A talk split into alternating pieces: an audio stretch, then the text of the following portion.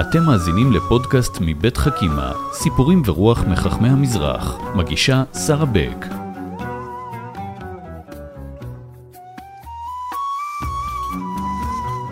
שלום לכם. אנחנו היום במסע להכיר את יהדות בוכרה המפוארת עם דוקטור גיורא פוזיילוב, חוקר קהילות ישראל, קהילת יהודי בוכרה והיישוב היהודי בארץ ישראל. שלום. שלום וברכה. אנחנו תכף נדבר על ההיסטוריה ועל המנהגים ועל החכמים, אבל לפני הכל אני רוצה לשאול אותך אם יש דבר אחד שאתה צריך להגיד שמאפיין את קהילת יהודי בוכרה, מה זה יהיה? אה, דבר שמאוד מאפיין את קהילת יהודי בוכרה, זאת זיקה מאוד עמוקה לארץ ישראל. אה, בגולה, אה, במאה ה-19, במאה ה-20, העליות המיוחדות לארץ ישראל ממרחקים. לפעמים עליות ברגל, וקשר ואהבה מאוד מאוד גדולה לירושלים עיר הקודש. אה, כאן יש דבר מאוד מאוד מיוחד, כאשר יהודי בוכר עולים לארץ ישראל מהמחצית השנייה של המאה ה-19 ואילך, אה, כמעט כולם עולים ומתיישבים בירושלים. וצריך. להגיד שבוכרה זה, זה לא לבנון ולא סוריה ואפילו לא צפון אפריקה, זה בערך מעבר להרי החושך עבור אה, מי שנמצא בארץ ישראל לעומת יהודות, יהדות בוכרה וגם הפוך, ואנחנו בטח נגיע לזה. אבל בואו נתחיל בהתחלה. אה, ממתי אנחנו יהודי, יודעים שיש יהודים בבוכרה? אז אה, ממתי הגיעו יהודים לבוכרה? יש כל מיני מסורות. אה, יש, ישנה מסורת שיהודי בוכרה הם מצאצאי עשרת השבטים. Mm-hmm. אבל עדויות ממשיות להתיישבות יהודית באסיה התיכונה, בבוכרה, באזורים שם, אה, יש לנו מהתלמוד הבבלי, מסכת עבודה זרה, דף ל"א, עמוד א', יש סיפור של אמורה בשם רבי שמואל בר ביסנא, שליח ישיבת פומבדיטה, שהוא מגיע לעיר מרגואן, mm-hmm. בעיר, העיר מרגואן זאת העיר מרב באסיה התיכונה. אה, הוא נשלח כשדר של הישיבה שלו לשם, במאה, והוא הוא אמורה מהמאה הרביעית. מהמאה החמישית יש לנו כבר עדויות ארכיאולוגיות אה, של מצבות עם כתובות אה, בעברית באזור הזה. אז זאת אומרת, יהודים כבר הגיעו לשם בוודאי עוד כבר קודם לכן, אבל לפחות מהמאה השלישית הרביעית. אז בהחלט קהילה עתיקה.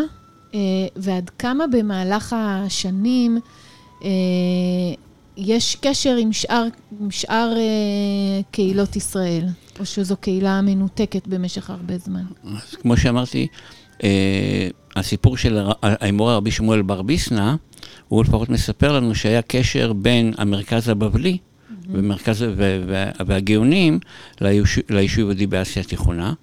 ויש לנו הרבה עדויות גם מהגניזה הקהירית שמספרות על uh, כל מיני סיפורים שיהודים הגיעו uh, uh, למקומות האלו באסיה התיכונה, ויש לנו עדות uh, משנת 1171 של uh, הטייל רבי בן בן מתודלה, שהוא מספר שבעיר סמרקנד בשנת 1171, הוא מציין שבעיר הזאת ישנם כ-50 אלף יהודים. וואו.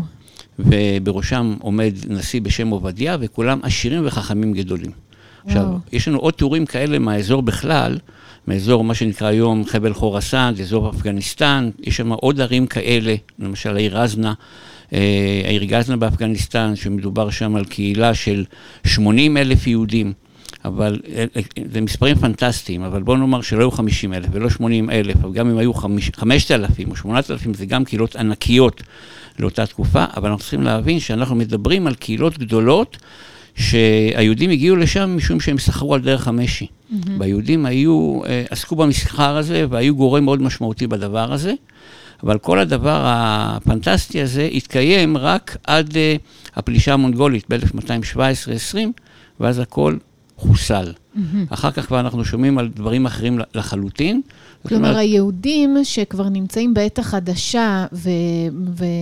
ובמאות השנים האחרונות, אלה לא צאצאים ישירים של אותם יהודים שהגיעו לשם כבר נניח מהתיאורים של המאה השנייה והשלישית. כן, זה, זה מה שנראה. mm-hmm. כן? אנחנו כבר שומעים, מהמאה ה-15 יש לנו כבר מקורות אחרים. Mm-hmm.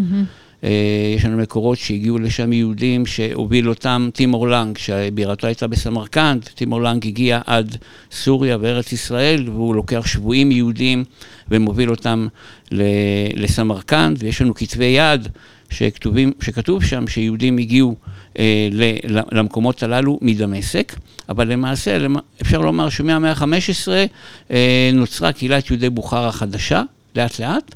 לאחר מכן במאה ה-16-17, אה, כתוצאה מהרדיפות, מעליית השיעה בפרס, הרבה מאוד יהודים בורחים אה, במאות 16-17 אה, מפרס ומגיעים לבוכרה ולסמרקנד. שגם זו לא דרך מאוד קצרה.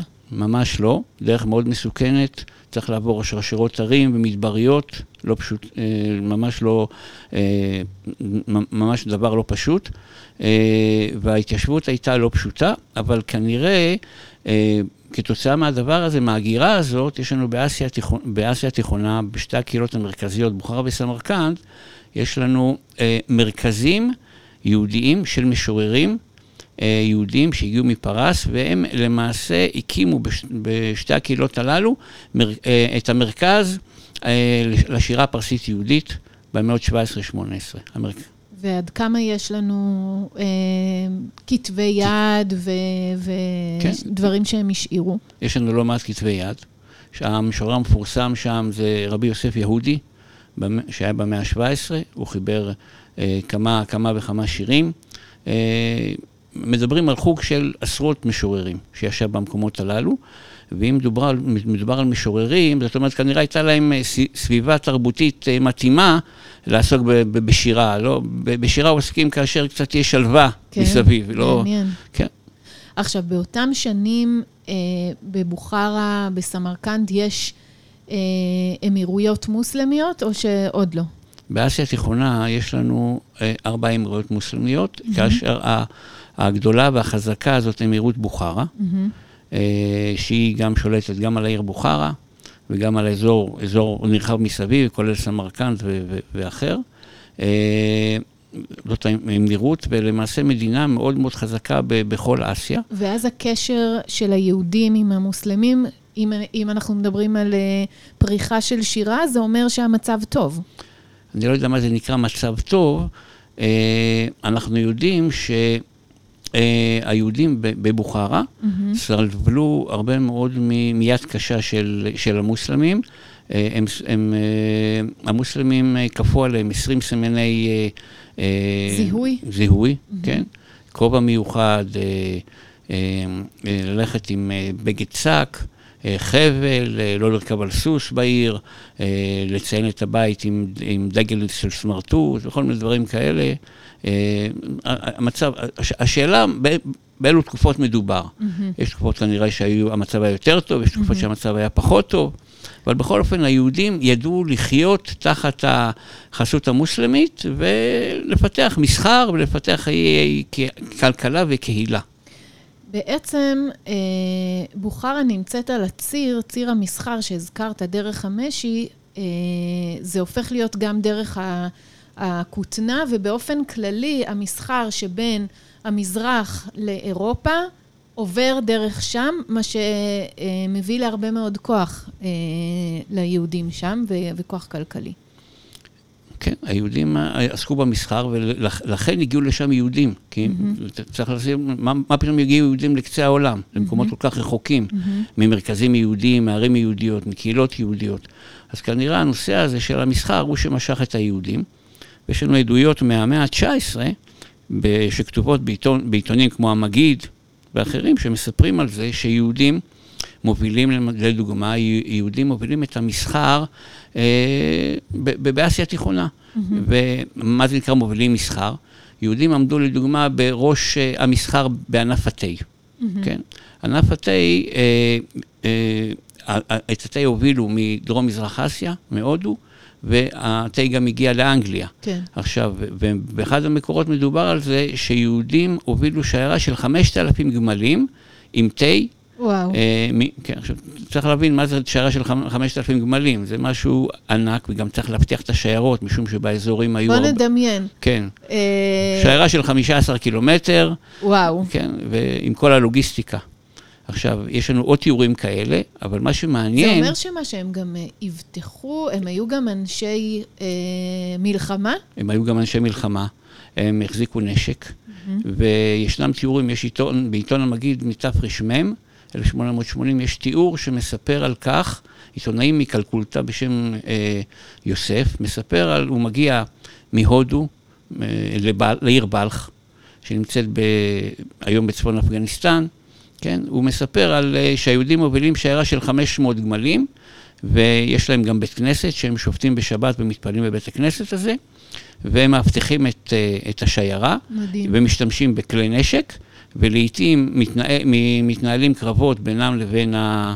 שודדי. הדרכים. שודדי הדרכים, שבטים, כן, הטליבן, מה שנקרא, כל זה, mm-hmm. זה כבר אז היה שם, והוא מתפלא על חריצותם בזה. מעניין, כן. מעניין.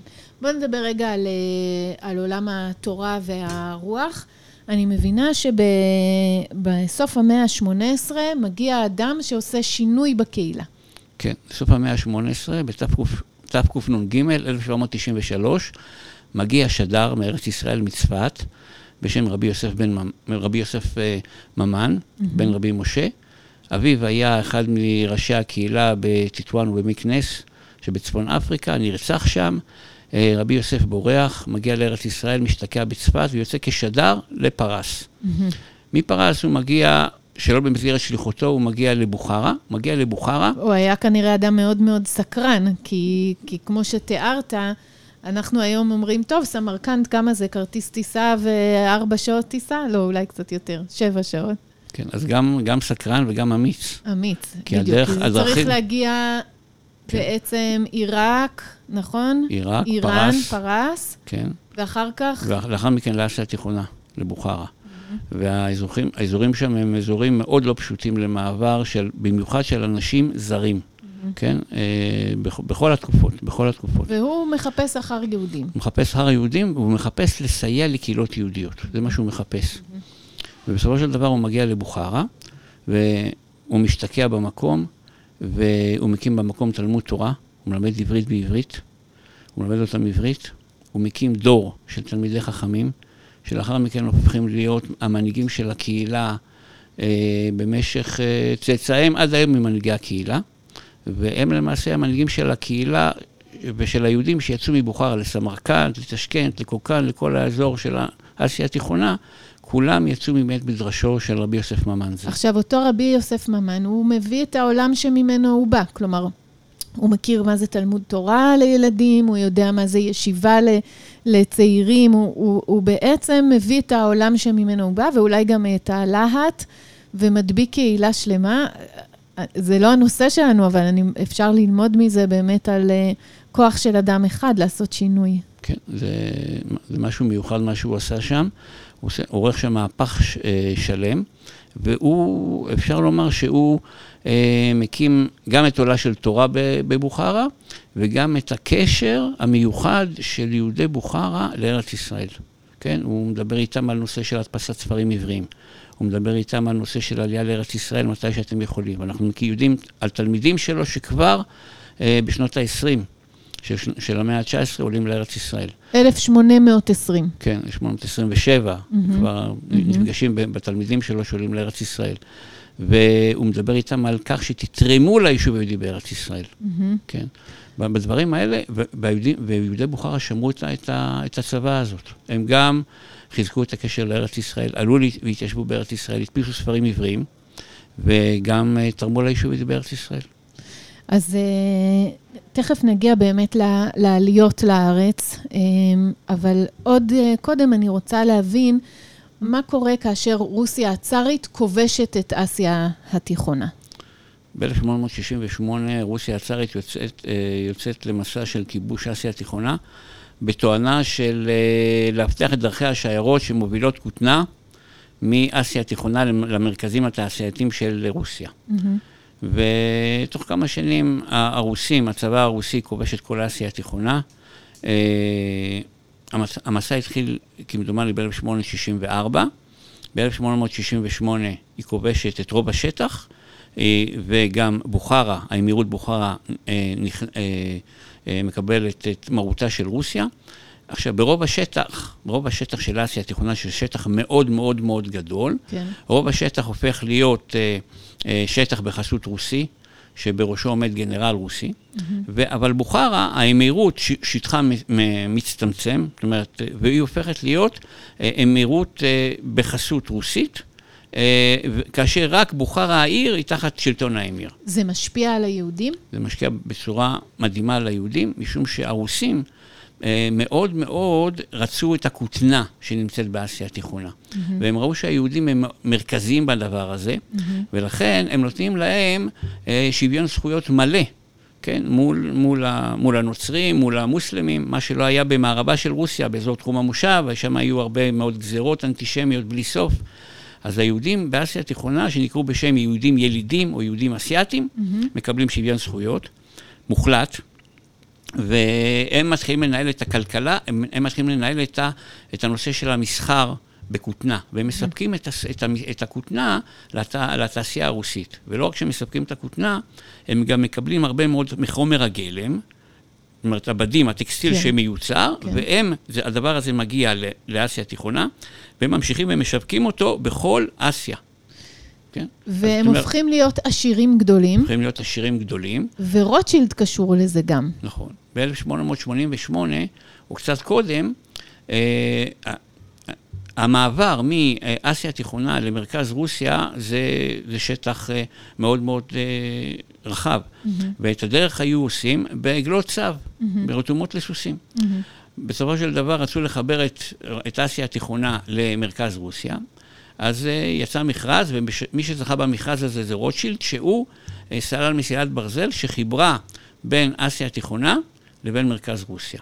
ואז הדרך שהיו עושים קודם, בשלושה, ארבעה חודשים, עם סוס ועגלה, עכשיו עושים בעשרה ימים. איך זה משפיע על העלייה לארץ? ואז אומרים היהודי, יהודי בוכרה שהם עסקו במסחר וסובבו בכל אסיה התיכונה וגם במקומות אחרים. אם בתוך עשרה ימים אנחנו מגיעים עד מוסקבה, אז כבר ירושלים זה ליד הבית. אז עוד עשרה ימים נגיע ממוסקבה, נגיע לאודסה, ומאודסה אונייה, דרך פושטה, ואנחנו כבר הגענו לירושלים. ואז הם אה, אומרים, הנה, הגענו, אנחנו כבר יכולים לממש את, ה, את השאיפה שלנו משכבר ימים, להגיע לירושלים עיר הקודש, חלומותינו. והם עושים עלייה, או שהם באים לבקר וחוזרים לבוכרה? אז גם וגם. העלייה והביקור כבר התחילו כבר בשנות ה-20, ה-30, כבר גם בעיר העתיקה, עוד כן. לפני היצא מן החומות היו יהודים מבוכרה, וגם באזור נחלת שבעה כבר היו משפחות כמו משפחת חיימוב ואחרות שהתיישבו ורכשו בתים. אה, אבל קודם כל, הרבה מאוד מגיעים בתור עולי רגל. אבל בשנת תר"ן, 1890, אנחנו, כבר יש לנו בירושלים 500 יהודים מבוכרה, שכבר התיישבו, עלו להת... במטרה להתיישב. עכשיו, כשאני mm-hmm. אומר מבוכרה, זה לא רק בוכרה. בוכרה היא העיקרית, אבל יש לנו גם את סמרקנד, וגם קוקנד, וגם תשכנד, וגם מקומות אחרים, אבל בוכרה זאת העיקרית. ואז הם יוצאים למבצע היישובי הגדול שלהם, בניית אה, מה שנקרא שכונה, שכונת נח, אה, רחובות הבוכרים. שזה שכונת הבוכרים אה, שאנחנו מכירים, אבל באמת ירושלים, שמחוץ לחומות יש בה הרבה מאוד התיישבות של הקהילה הבוכרית, גם בשכונת הבוכרים, שהייתה שכונה חדשנית, נקרא לזה, לאותם ימים. כן, מאוד חדשנית. רק אתן דוגמה אחת. Mm-hmm. הרחובות מאוד רחבים, לכן נקראת רחובות. עכשיו, זאת השכונה היחידה שנבנתה עד מלחמת העולם הראשונה, שהיום אוטובוסים יכולים לנסוע בה בכבישים דו-סטרי. וואו. כי אין דבר כזה בירושלים. נכון, כן? נכון, אה, לא חשבתי. גם הרחובות, יהודי בוכרה רכשו גם את, ה, את הרחובות, שטחו, רכשו את כל השטח, ולאחר מכן חילקו אותו לבתים, לחצרות ובתים מאוד מאוד גדולים. וגם אה, היו שם גם רחובות רחבים, וגם מדרכות, וגם שדרות עצים. זאת אומרת, וכל זה הם שילמו. עכשיו, בדרך כלל בירושלים, כאשר בנו שכונות, כל סנטימטר היה מחושב, הכל היה בצמצום. הכל בצמצום, כדי, הבן אדם רוכש, משלם עבור קרקע כדי לבנות לו דירה, לגור, אבל פה הם עשו את זה ביד רחבה. אה, ואז כשאנחנו מדברים על 500 משפחות אמרת, או... 500 יהודים. יהודים. בתר"ן. כמה נשארים אה, מאחור בעצם? אנחנו יכולים לומר שהם לא נשארו מאחור, משום שברגע שנבנתה השכונה, לאט לאט הרבה מאוד באים, הרבה מאוד מיהודי בוכרה עולים ומבקרים בארץ. Mm-hmm. עד מלחמת העולם הראשונה, אה, כ-1,500 יהודים מאסיה התיכונה מתיישבים בירושלים, mm-hmm. שזה משהו כמו 8% ממספרם. כן. אה, אבל אה, מבחינה סטטיסטית, כל יהודי בוכרי רביעי ביקר בארץ עד מלחמת העולם הראשונה. כן. מדהים. כן. לא חושבת שיש עוד קהילה ש... שיש כל כך הרבה שהגיעו, ש... שהיו כן, בישראל. כן, אז הרבה מאוד מהם עולים לארץ, mm-hmm. מבקרים בארץ, ויש להם, כשהם עולים ומבקרים פה, יש להם איזשהו מסע שהם עושים פה, ירושלים, חברון, mm-hmm. קברי צדיקים, טבריה, צפת. צפת, ל"ג בעומר, זאת אומרת, mm-hmm. היה להם תוכנית mm-hmm. שלמה לדבר הזה, mm-hmm. יש ממש מסלול איך שהם היו עושים את זה. הם באים, הם מבקרים, הם נפגשים עם, עם הרבנים בכל קהילה וקהילה, תורמים הרבה מאוד כסף. הם תורמים הרבה מאוד כסף להדפסת הספרים של חכמי ארץ ישראל. הם מחזיקים את היישוב, הם, למשל בירושלים הם החזיקו את העדה הספרדית. כן, והם מגיעים, בחברון הם החזיקו את החכמים שם, וגם mm-hmm. בטבריה, mm-hmm. וגם ב... זה וגם בצפת. יש הרבה מאוד ספרים שיהודי בוכרה בתקופה הזאת הדפיסו, גם רואים כתובות, למשל בכנסת אבואב, mm-hmm. בכנסת uh, התנא הלבן, בצפת ישנם uh, לוחות uh, זיכרון שמספרים על, ה, על הדבר הזה. כן. ואז עכשיו נעבור קדימה בעצם, או שנלך לקהילה ש, שכן נשארת שם, המהפכה הבולשיביקית. בהמשך. אוקיי, okay, המהפכה הבולשביקית פורצת ב-1917 אה, באזור הרוסי, ומגיעה לבוכרה, לאמירות, ב-1920. עכשיו, מה שקורה, המהפכה למעשה, כמו שהיא עשתה בכל ברית המועצות, היא אה, לוקחת את כל הרכוש הפרטי, מחרימה את הרכוש הפרטי והופכת אותו ל- לרכוש העם. עכשיו, ליהודי בוכרה באסיה התיכונה היה הרבה מאוד רכוש פרטי, משום שאנחנו מדברים על המון משפחות מאוד מאוד עשירות, mm-hmm. אנחנו לא יכולים לתאר את העושר שלהם, אבל אני חושב שזאת הקהילה העשירה ביותר בעולם היהודי, mm-hmm. פר נפש, עד מלחמת העולם, עד המהפכה הבולשיביקית. Mm-hmm. אה, וכל הרכוש העצום הזה, הרכוש שלהם, שדות הכותנה והמנפתות הכותנה, mm-hmm. ומפעלים, והיו להם, להם אפילו אה, אה, מכרות פחם, mm-hmm. כן, מבשלות בירה, המון המון, דבר, המון דברים, פשוט כל הרכוש, והבתים גדולים, בתים ענקיים. הכל בעצם חלטו את זה, הלאימו? הכל הלאימו, ומיד היהודים העשירים האלה, שהם היו עשירים בקנה מידה בינלאומי, הופכים להיות מה שנקרא אויבי העם, מה שהיה בברית המועצות, ופשוט כמה מהם נרצחים, אבל רובם פשוט בורחים. בשלב הראשון, העשירים ביותר משאירים בורחים. משאירים הכל, או משאירים, שמצליחים כל, לא, למכור? לא, מחרימים להם את הרכוש, אי אפשר, זאת אומרת, זה הכל ברגע, mm-hmm. הכל לוקחים.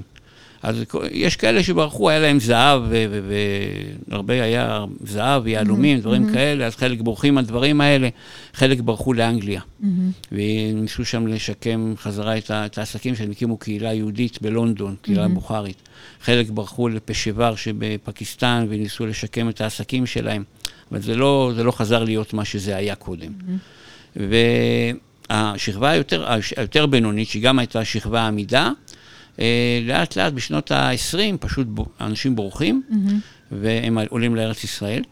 וכאן בארץ הם רוכשים, אה, גם, גם חלקם מגיעים לירושלים, חלקם מגיעים לפתח תקווה, רוכשים הרבה מאוד אה, פרנסים mm-hmm. בפתח תקווה, וגם בעפולה, וגם בתל אביב, כן, ועד שמתחיל הסיפור המפליא, זאת אומרת, סיפור הגבורה של הבריכה וההעפלה של יהודי בוכרה בסוף שנות ה-20 וראשית שנות ה-30. שזה? שזה, כי אה, למעשה לאחר המהפכה, אה, כמה שנים לאחר המהפכה, ליהודי בוכרה שנותרו שם, היו, אה, הם נחלקו, נחלקו לשתי קבוצות. הייתה mm-hmm. הקבוצה מהשכבה הבינונית ומעלה, שהם למדו בבתי ספר עבריים עם שדרים. הם ביקרו בארץ ישראל, הם ידעו עברית. היו להם בתי כנסת, אה, הייתה להם זיקה עמוקה לארץ ישראל. עכשיו באו הבולשביקים, סגרו להם את בתי הכנסת, לקחו להם את הרכוש, אין עיסוק, זאת אומרת, אין, אה, אין מסחר. Mm-hmm. מה, מה יש לי לעשות פה? אז אין מה לעשות פה, גם לא מבחינה יהודית, גם לא מבחינה כלכלית, פשוט ברחו. וכך כארבעת אלפים יהודים מ-1929 פשוט בורחים מאסיה התיכונה לאפגניסטן ולפרס, כדי להגיע בסופו של דבר לארץ ישראל. טוב, אני רוצה רגע להיכנס לעולמה של, אה, של תורה. דיברנו על רבי יוסף אה, ממן בסוף המאה ה-18, שעושה מהפכה גדולה. איזה עוד דמויות חשוב שנכיר? אוקיי. במאה ה-19 יש לנו אה, כמה דמויות, יהודים חשובים, שהם למעשה, אה, אה, מי, ש, מי, ש, אה, מי שנתן את הטון והביא את העלייה בסופו של דבר לארץ ישראל, היו יהודים שהיה להם קשר עם ארץ ישראל. אה, אחד מהם זה אה, רבי אברהם, אה, רב, רבי אברהם חיים גאון. רבי אברהם חיים mm-hmm. גאון. רבי אברהם חיים גאון, הוא היה יהודי תלמיד חכם חשוב באמצע המאה ה-19, או קצת קודם, והוא, הרבה מאוד מיהודי בוכרה נהגו במנהגי ירושלים. Mm-hmm. כן, מה זה נקרא מנהגי ירושלים? מנהגים של של ישיבת המקובלים בית אל, דברים כאלה. Mm-hmm. הוא למשל, הוא לדוגמה, הוא, אה, אה, הוא התפלל עם תפילין רש"י ורבנו תם יחדיו, כן? כבר mm-hmm. אז. ונהג ולבש בגדי לבן, ובשנות החמישים הוא מחליט שהוא רוצה להגיע לרבה של רוסיה להיפגש עם הרבי מלובביץ'. כן, היהודי הזה, רבי אברהם חיים גאון. במאה ה-19 או במאה ה-20? במאה ה-19, הרבי מלובביץ', אני חושב, אה, לא יודע איזה רבי, אה, איזה רבי זה היה. איזשהו רב של חב"ד. כן, אחד ממנהיגי חב"ד. מנהיג חב"ד באותה תקופה. אה, הוא מגיע לשם, אבל הוא לא, הוא לא, בסופו של דבר הוא לא נפגש איתו.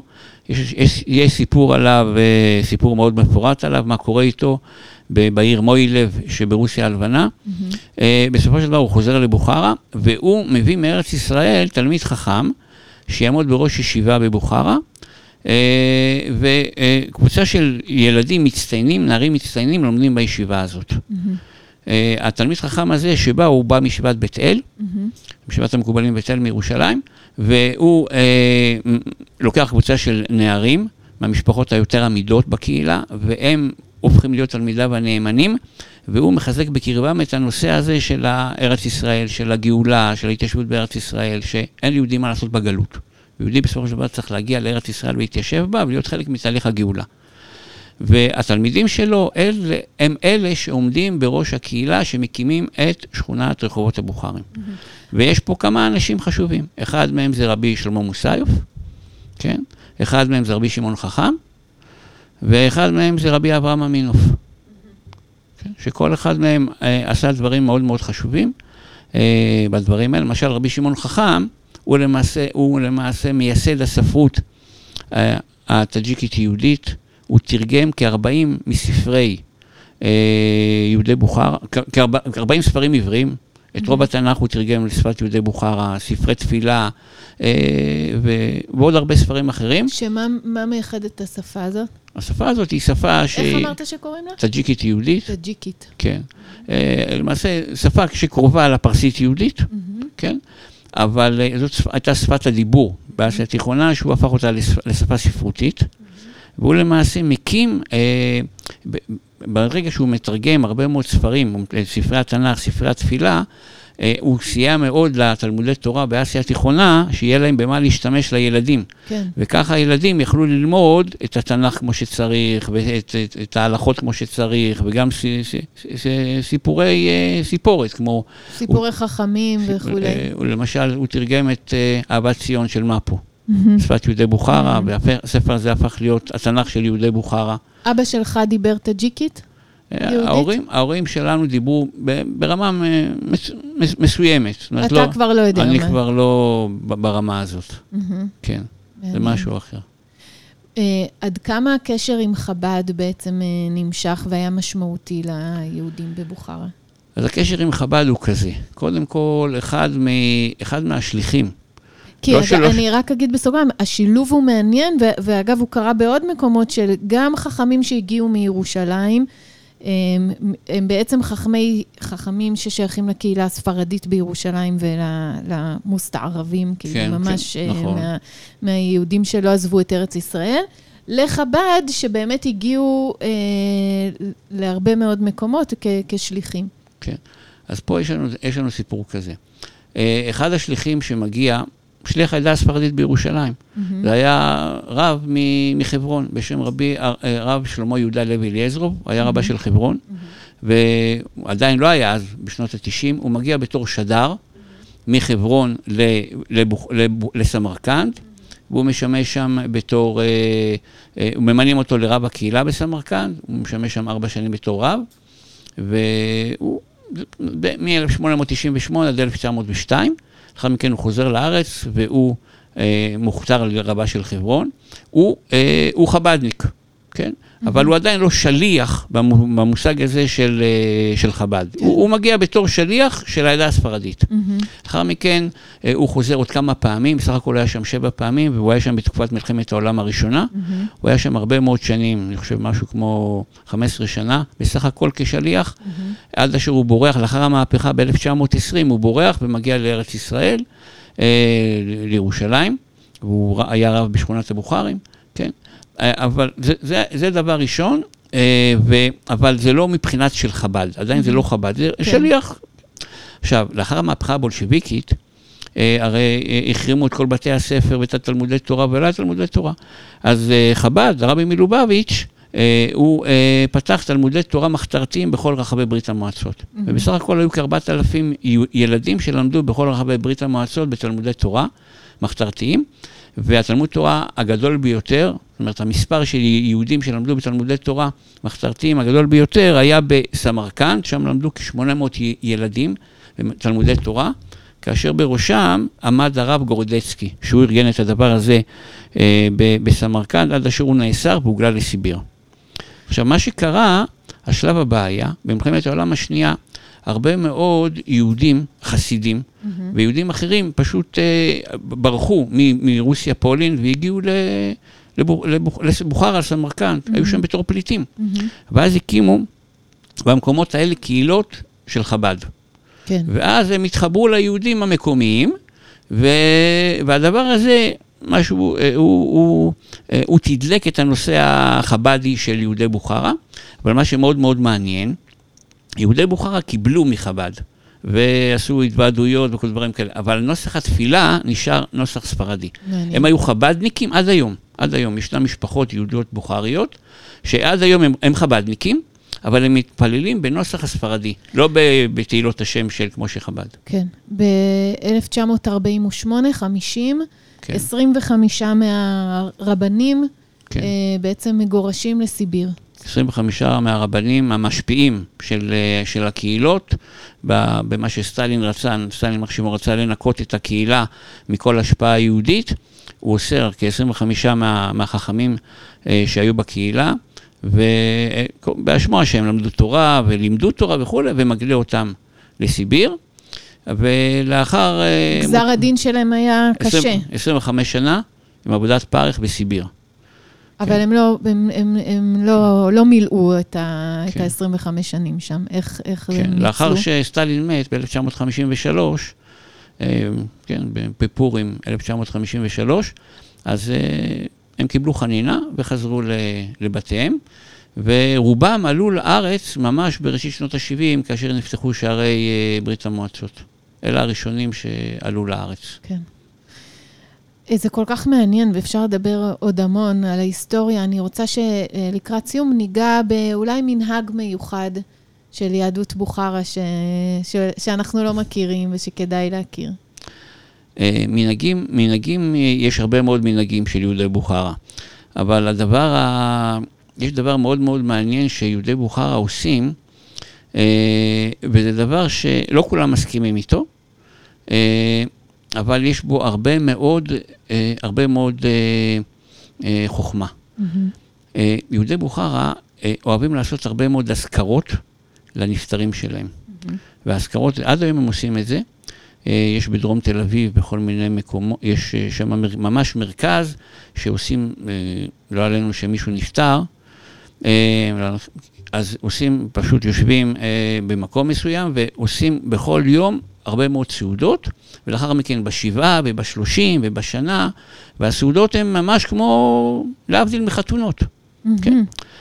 והרבה יצאו נגד הדבר הזה, מה אתה משחית כל כך הרבה כסף בהוצאות לדברים האלה? אבל צריך לזכור מה שהיה בברית המועצות. בברית המועצות, אחרי שלקחו להם את היהדות, לא נשאר להם שום דבר. Mm-hmm. אין בתי כנסת, mm-hmm. אי אפשר להתכנס, רק הזקנים יכולים להגיע לבית כנסת, וילדים לא יכולים להגיע. איך אפשר להעביר את המורשת? איך, לה, איך אפשר להעביר את האחדות הקהילתית? Mm-hmm. אז עכשיו, הדבר הזה היה אצלם. אז מה הם עשו? מה שהם עשו, אה, הם היו עושים אזכרות, שזה נקרא יושבו, אה, לנפטר. ומה הם עושים באזכרה? הם קוראים קטע זוהר באזכרה. אבל מלבד זה, כל אחד מספר על הנפטר מה שהוא הכיר אותו. Mm-hmm. כל מיני דברים. עכשיו, יכולים לספר סיפורים על הנפטר שלוקחים כמה שעות. כן? האזכרה נמשכת כמה שעות, mm-hmm. ואז יושבים כולם, עשרות אנשים בצוותא, mm-hmm. יושבים ואוכלים, ארוחות דשנות, אבל מספרים את הסיפור של הנפטר ואת הסיפור הקהילתי. וזה החזיק אותם, זה שמר, היה, היה שם, הייתה שם עד, עד העלייה לארץ ישראל אפס התבוללות. כן. עכשיו, אם אחד מבני הקהילה חס וחלילה יתחתן עם איזה גויה, mm-hmm. אוי ואבוי יהיה לו. Mm-hmm. אה, מה יספרו עליו? כן, מה יספרו עליו, כן? Mm-hmm. אז זה דבר שאיחד את הקהילה. אמנם אין, אין בדבר הזה כמעט דבר דתי, אבל יש בזה דבר קהילתי מאחד. עכשיו, השלטונות לא יכלו להילחם נגד הזה. תראה מה זה כוח של סיפור. כוח של סיפור, בדיוק. אנחנו לא מספיק מספרים סיפורים, גם על ההורים שלנו וגם על עצמנו לילדים. כלומר, הכוח של סיפור הוא מאוד מאוד חשוב. זה... מאוד חשוב, מחזק מאוד. כן, הוא נותן אה, את התמצית לדור הבא. וזה, עכשיו, השלטונות הבינו שהם לא יכולים לצאת נגד היהודים האלה. זאת אומרת, זה לא בית כנסת, זה, הם לא מתפללים, הם לא עושים משהו נגד השלטון, הם רק מתכנסים ומספרים סיפור כן. על עד הנפטר. ואז הם ניסו, המשטרה החשאית ניסתה בכל מיני דרכים להשפיע עליהם, לבטל את זה. אתם מבזבזים כסף, אין בזה שום דבר, ולא הצליחו. יש, יש לי מסמכים של השירות החשאי, של NKVD, והם לא הצליחו. הם, הם ו... לפחות תיעדו את זה? לא, הקג"ב, שיהיה כן, לנו תיעוד כן, של יש, ה... יש תיעוד של הדבר הזה. לפחות שיעזרו כן, בזה. כן, יש תיעוד של הדבר הזה, וזה דבר מדהים, הסיפורים. שזה שמר על אחדות הקהילה. אז אתה יודע מה, אה, דוקטור גיורא פוזיילוב, התחלנו בלספר סיפור, ו... ולמדנו על הכוח של אה, סיפור. של סיפור. אה, ולמדנו על קהילת יהודי בוכרה המפוארת, ועל הזיקה שלה ל... לארץ ישראל ועל כבוד תלמידי החכמים ולומדי התורה. יש עוד הרבה הרבה אה, מה ללמוד, אבל על קצה המזלג מאוד אה, עניינת ועזרת. תודה רבה לך. כל טוב, בהצלחה. תודה. האזנתם לחכימה, סיפורים ורוח מחכמי המזרח. פודקאסטים נוספים תמצאו באתר חכימה מבית מטח. בתמיכת משרד החינוך, קרן אביחי ומשרד ירושלים ומורשת.